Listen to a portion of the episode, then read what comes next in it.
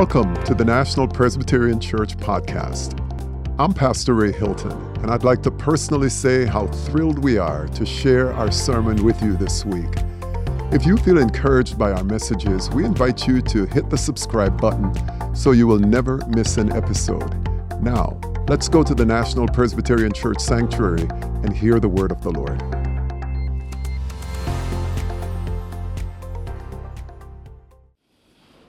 Good morning, everyone. The scripture reading today is from 2 Corinthians chapter 5, verse 11 through chapter 6, verse 2. Hear the word of the Lord. Knowing the fear of the Lord, we try to persuade others, but we ourselves are well known to God, and I hope that we are all so well known to your consciences. We are commending ourselves to you again, but giving you an opportunity to boast about us, so that you may be able to answer those who boast in outward appearance and not in the heart. For if we are beside ourselves, it is for God. If we are in our right mind, it is for you. For the love of Christ urges us on, because we are convinced that one has died for all. Therefore, all have died.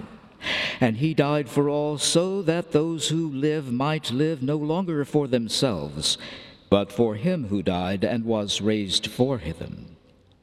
From now on, therefore, we regard no one from a human point of view.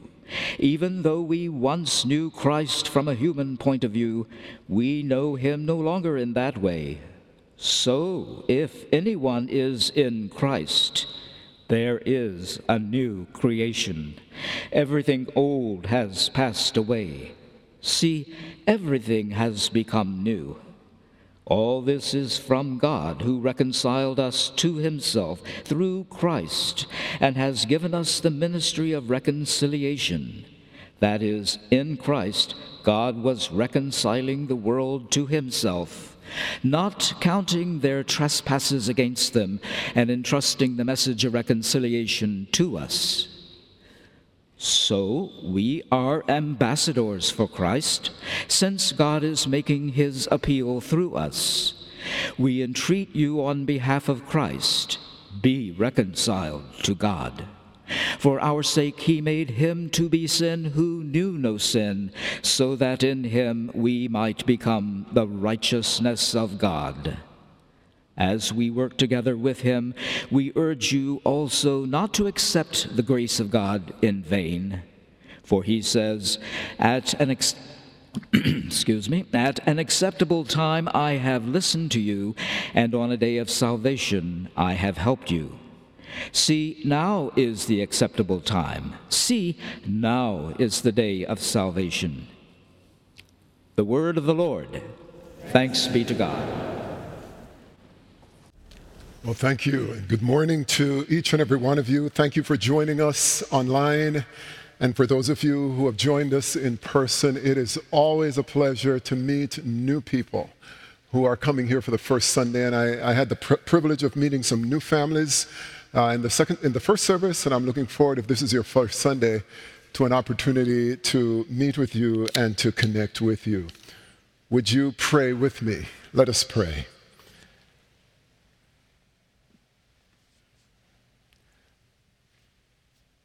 Lord, we pray now that by the power of your Holy Spirit, you would sit with us.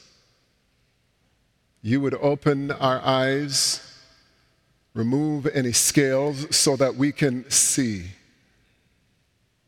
We pray through the power of your Holy Spirit, you would open our ears, Lord, and help us to listen and to truly hear your voice in all the ways that you're speaking to us already this morning. It's in Christ's name we pray. Amen. Some of you may be familiar with the name Simon Sinek. Simon Sinek wrote a helpful little book. Among the other books that he's written, this one was particularly helpful for me. The book is called Start With Why. And it's a book that would appeal not just to organizations and to churches, even though he didn't necessarily write it for churches, but it's a book that would appeal with anyone that is trying to figure out the purpose and the reason for moving forward with their lives. Well, a point came in his life, he writes rather candidly, when he had fallen out of love, to use his words, fallen out of love with his work, and he found himself in a very, very dark place. And I would imagine some of you can relate to that. I've been there as a pastor, trying to figure out my why. Why do I do what I do? There are days when you feel lost. And maybe you're in school, in college, in university. You're somewhere in your life today, and you've lost that sense of passion and meaning. He continues in the book by saying there was nothing fundamentally wrong with his work, with his job. He had simply lost his passion for work. He admits that given all of his blessings, the income that he was making, the clients that he was working with, the experiences that he was having, he should not be in this dark place, but there he was. He wasn't fulfilled. And he said he needed to find a way to rekindle his passion. He needed to rediscover his why or his purpose. And he believed that when he found his why, when he found his reason for getting up every day and doing what he believed he was called to do, that it would change his view of himself and of the world. I like that book because it inspired me in thinking about my own life. Why? Another word for why is the word motivation. You know what the word motivation means. It means the reason, the reasons that one has for pursuing a certain goal, for taking action. And last Sunday, if you were here, we ended our reading in the section of Nehemiah on a note of thanksgiving and gratitude. Ezra, Nehemiah, the leaders, the people all came together. They had their why. They had their reason. They were motivated. They responded to God at that Watergate, that massive square, expressing gratitude and thanksgiving to God for all that God did for them. Now, as we prepare to support our congregation with our financial commitments, I want to encourage you, as I did last Sunday, that if you choose to participate, to give, I want you to give your gifts joyfully because of God's goodness in your life. I don't think there is a better reason. I don't think there is any other reason. Giving out of gratitude. That's a huge motivation. But this morning I want to lift up one additional motivation that I heard in Ed's reading of our scripture. Of all of Paul's letters, and I've read this letter, it's one of my favorite letters, the letter to the Corinthians, 2 Corinthians. I find 2 Corinthians to be Paul's most passionate, because it is in this letter to that church that you hear the agonies and the joys and the anger and the pain of his heart. And one place where you see his passion bursting forth is in another section in 2 Corinthians. Chapter 11, verses 24 through 28, where he presents this stunning, almost unbelievable litany of the difficulties and the hardships that he was going through. And if you don't mind, if you are willing, I'm going to have you work your fingers a little bit this morning. If you would pick up a copy of the Bible in the pew in front of you, or maybe if you brought a Bible with you, or for those of you at home, if you would run and grab a copy of your own Bible and turn with me to 2 Corinthians chapter 11, verse 28. It's on page 943. 943.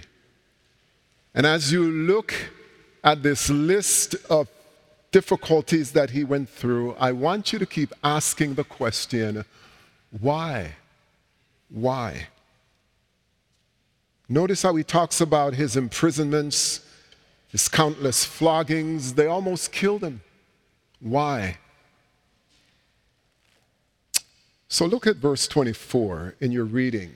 If you're there with me on page 943, 2 Corinthians 11 and verse 24, it almost seems as if Paul kept a diary, he kept a log, because he numbers the various times in which he suffered hardships. Listen again. 5 times I received from the hands of the Jews, and he himself being a Jew, he referred to the religious authorities. 5 times I received from the Jews the 40 lashes minus 1. 3 times I was beaten with rods. Once I received a stoning. 3 times I was shipwrecked. For a night and a day I was adrift at sea. Verse 26, on frequent journeys, in danger from rivers, danger from bandits, danger from my own people, danger from Gentiles, danger in the city, danger in the wilderness, danger at sea, danger from false brothers and sisters. I think that's the most painful thing one can endure. Verse 27, in toil and hardship, through many a sleepless night, hungry and thirsty, often without food, cold and naked, and besides other things, I am under daily pressure because of my anxiety for all the churches. And then just drop all the way down to verse 32, would you? He writes, in Damascus, the governor under King Aretas guarded the city of Damascus in order to seize me. But I was let down in a basket through a window in the wall and escaped from their hands. Why, Paul? Why do you endure this? In fact, if you had a job like this where you were exposed to such abuse and harm, would you keep the job? I imagine many of us would file a complaint with the EEOC. We would find the best lawyer and we would sue that company to kingdom come. But this man, he didn't allow the evil of others to thwart his calling, didn't allow them to poison his mission, didn't lose his why. He overcame evil with good. And the question is, what was Paul's why? What motivated this man to endure such pain and suffering? And I think the question or the answer to this question is in our reading. And before we come to the communion table, I want to share the essence of Paul's why. He had one compelling motivation that influenced his life in 2 directions. It influenced his direction outward to others. His why influenced him upward to God, outward and upward. And that compelling motivation for Paul was love. In fact, it comes as no surprise that Paul is responsible for some of the most beautiful words ever written, whether in the Bible or in literature, globally, about love.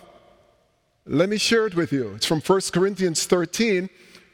And if you don't mind, your fingers aren't tired yet, if you would turn to page 934, again in your pew Bible, and look at this very familiar text. I'm sure you've read it. We hear it read at lots of weddings, even though Paul didn't write it for weddings. He wrote it because the church was misbehaving. Notice what he says about love. First of all, how insincere love can be. He says, if I speak in the tongues of mortals and of angels but do not have love, I'm a noisy gong or a clanging cymbal. If I have prophetic powers and understand all mysteries and all knowledge, and if I have all faith so as to move mountains and do not have love, I'm nothing. This is important for us. If I give away all my possessions, if I hand over my body so that I may boast, but do not have love, I gain zero. I gain nothing. But then look at what he says about sincere love, genuine love. He says genuine love is patient, it's kind, it's not envious, it's not boastful, it's not arrogant, it's not rude, it does not insist on its own way, it's not irritable, it's not resentful, it does not rejoice in wrongdoing, it rejoices in the truth. That's genuine love.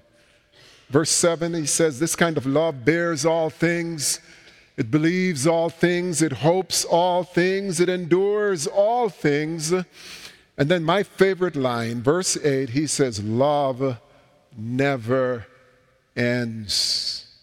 And I cling to these words. When I was a young man in the early years of our marriage, I cling to these words in those moments when I failed miserably. I have failed my God, I have failed other people. And I'm reminded that love never ends. Love is greater than all my miscues and my sins. And then in verse 13, he says, and now faith, hope, and love abide, these three, and the greatest of these, and I love that line, is love. But Paul, these ideas were not original with Paul. As a man of Scripture, a man of Torah, I would imagine when he was writing these words, he was imagining the words of Deuteronomy 6 and verse 5, where we find these beautiful words from Moses to the people. You shall love the Lord your God with all your heart, with all your soul, and with all your mind. And then Jesus comes along later and essentially says the same thing. You shall love the Lord your God with all your heart, with all your soul, with all your mind. This is the greatest and the first commandment, and the second is like it. You shall love your neighbor as yourself. And you see the dimensions of love here. It is outward to neighbor. It is upward to God. When was the last time you read the Ten Commandments? Read them again, my brothers and sisters, and you will see the same trajectories. That the love that we have for God, the devotion that we have for God, it pulls us to care for neighbor, to respect and love our neighbor, and then it draws us up to God, to love God. These are the greatest things that we could ever do. And so, what is Paul's motivation? If you go back again to that reading from Ed in 2 Corinthians, page 939,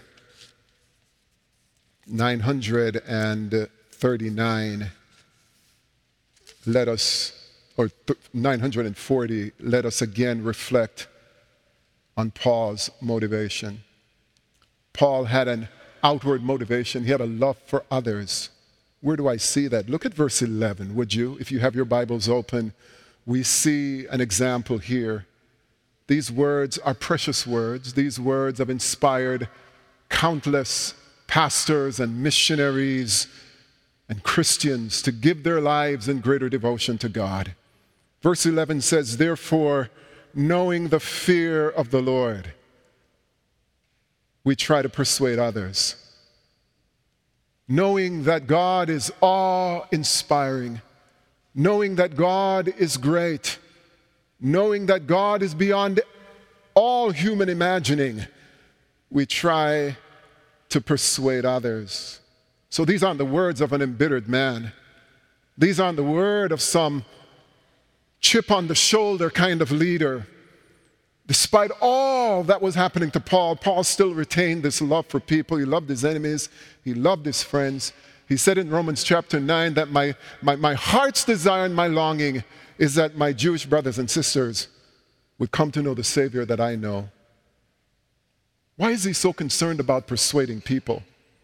Well, look back at the verse before the reading, verse 10. Just look at verse 10, where he writes, for all of us must appear before the judgment seat of Christ, so that each may receive the recompense, the payment, for what has been done in this body, whether good or evil. This is a very serious verse, brothers and sisters. Paul persuades others, because he knows that a day is coming when God will judge the world.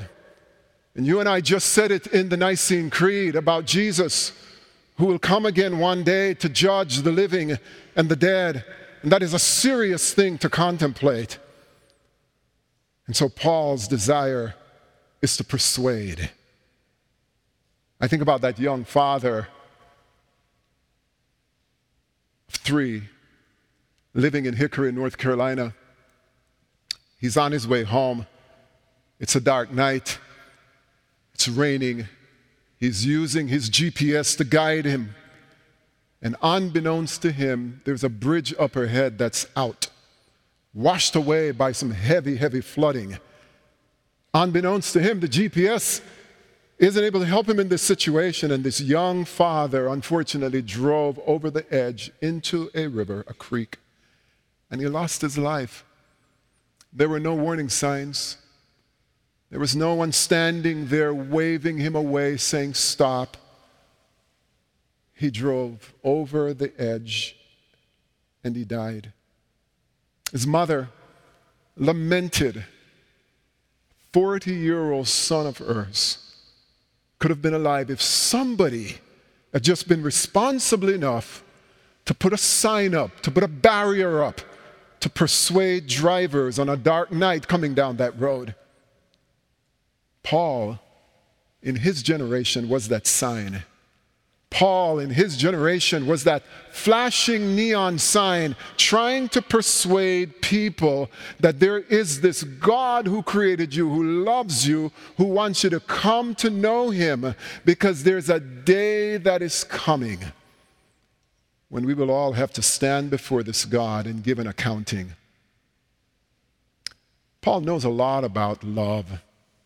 He wrote to the church in Rome, words that we all try to live by: let love be genuine, hate what is evil, hold fast to what is good, love one another with mutual affection.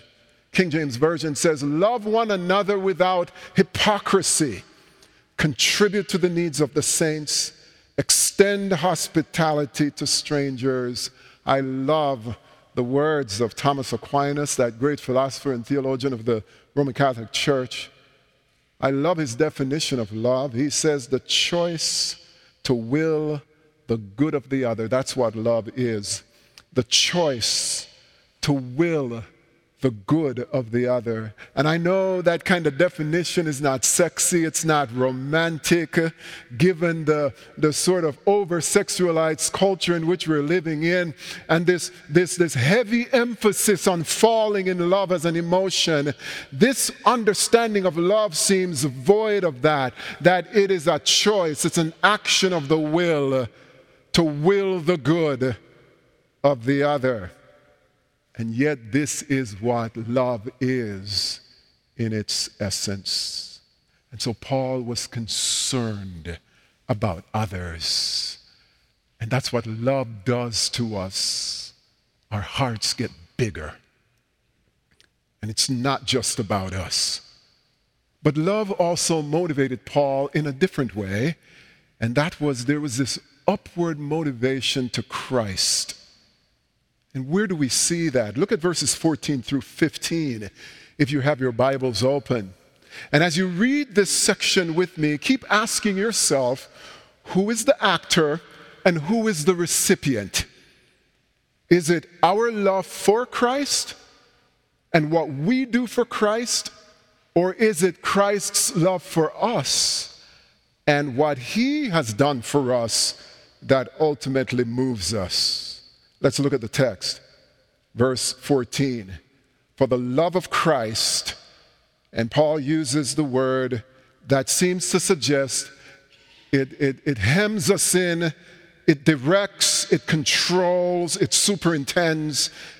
In our translation, it says the love of Christ, it urges us on, because he says we are convinced that one has died for all, and therefore all have died. Look at verse 15. He died for all, so that those who live might live no longer for themselves, but for him who died and was raised for them. And friends, I'm telling you, this is a huge why. This is a huge reason for living, for waking up every day and saying to yourself that Jesus died for me so that I may live no longer for myself, but to live for others, to live for him. And this is what motivated Paul.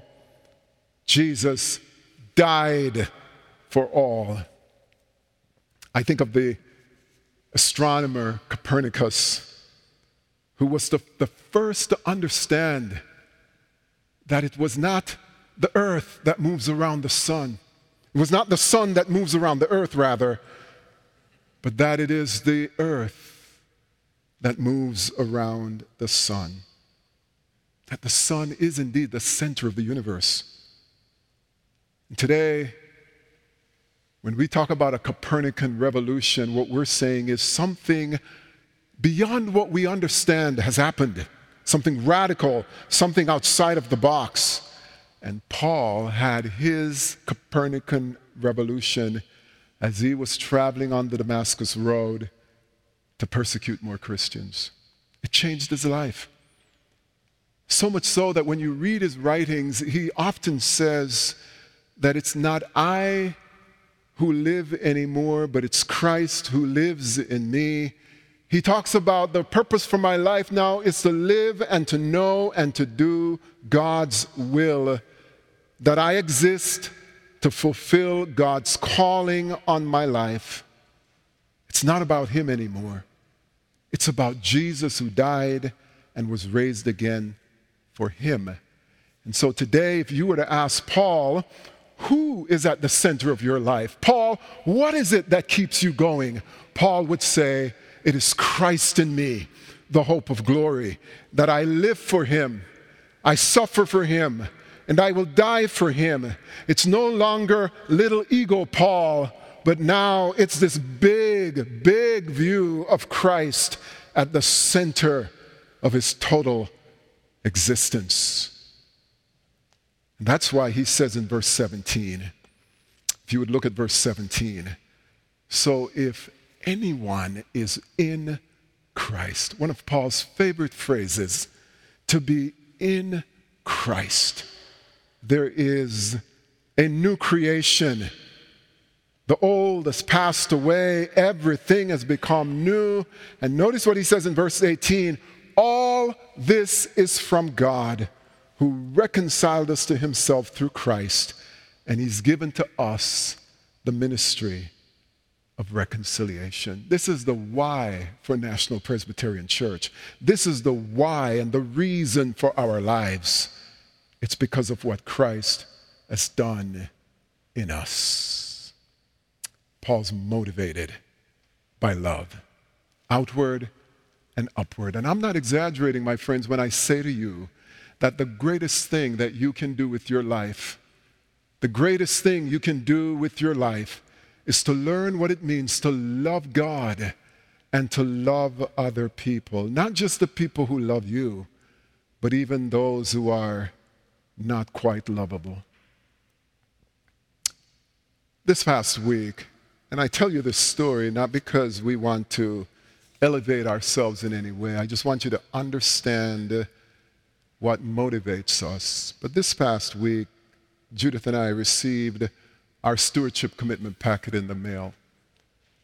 And instead of completing the card and sending it back in, we just went onto our church's website because it was so simple. And in a short time, we submitted our 2024 commitment to support the ministries of National Presbyterian Church. We made that commitment, not because anyone was holding a gun over our head, no one was begging us, no one was guilting us, no one was manipulating us. We did this from a place of gratitude to God. 40 years ago next month, Judith and I have been married. And we have a story to tell, just like you. Stories of God's goodness, stories of God's favor, stories of God's blessing, of God's guidance. And so when we sit down over these 40 years, we've been practicing the spiritual discipline of giving. It wasn't a painful thing for us to do this week at our breakfast table. We did it with gratitude. And we did it with love for God. Because from the day we gave our lives to Jesus, from the day we've been married, our desire is to grow in grace and to grow in the love of God. So whatever we do, we hope we're doing it from a place of love. We also did that and made that commitment late last week, because we believe in this congregation and we believe in what God is doing through our church. I've encouraged our leaders to do the same. Many of our elders and deacons are working at doing the same. And I'm hoping that as they submit their pledges or their commitments, they're also doing it from a place of gratitude and from a place of love. And I want to say to you this morning, brothers and sisters, if you're here in person, those of you who are watching us online, that if you decide, and it's if, you don't have to, we're not going to love you any less. We're not going to close the door and rope off the pews if you choose not to give. No, we'll never do that to you. But if you choose to participate, if you choose to give, I'm just begging you this morning to do it out of a place of gratitude and love. If this congregation has been helpful in your life, if this congregation has encouraged your family, whether you join us online from wherever around America, wherever in the world, I want you, if you respond, to do it from a place of gratitude and love. And you need to know that your pastor is a naive optimist. That's what people tell me. I am too optimistic. It takes a lot to get me down. I am trusting God that we will see 100% engagement and participation. And what do I mean by that? First of all, you may not even be in a position to give. But even if you just take that card and write on the card, you know what, Pastor, we don't have anything financial to give to the church, but we're going to share our time and we're going to share our talents. That is engagement and participation. Some of you are here this morning, you say, well, I don't have a lot of money to give. Like Melanie's wonderful story, I have the widow's mite kind of money. That is participation. You check that box and you give what you are able to give. But give out of gratitude. Give out of love for God and no other reason. And then next Sunday, we're going to have the blowout service next Sunday. No, really, it's going to be a blowout service because we're going to invite you to come. And along the front of the chancel will be these cornucopia-type baskets, and it will be your opportunity to come forward. Your heart is bursting with love and with gratitude, and you say, Lord, I give what I have because you've been so good to me. No other motivation, no other reason for giving. Give out of gratitude, give out of love, give because you believe that God's work in this church, we're not done yet. Our best years are yet ahead of us. And I welcome you and I encourage you to do that. In the name of the Father, the Son, and the Holy Spirit, and God's people say, Amen. Let's pray together. Our Heavenly Father, we give you thanks. We do give you thanks for your goodness toward us. Just the fact that we could wake up this morning, Lord, the fact that you have blessed us with friends and with family, you've blessed us with a reason to live. We give you thanks. And Lord, may we live all of our days in grateful devotion to you. In the name of the Father, the Son, and the Holy Spirit, Amen.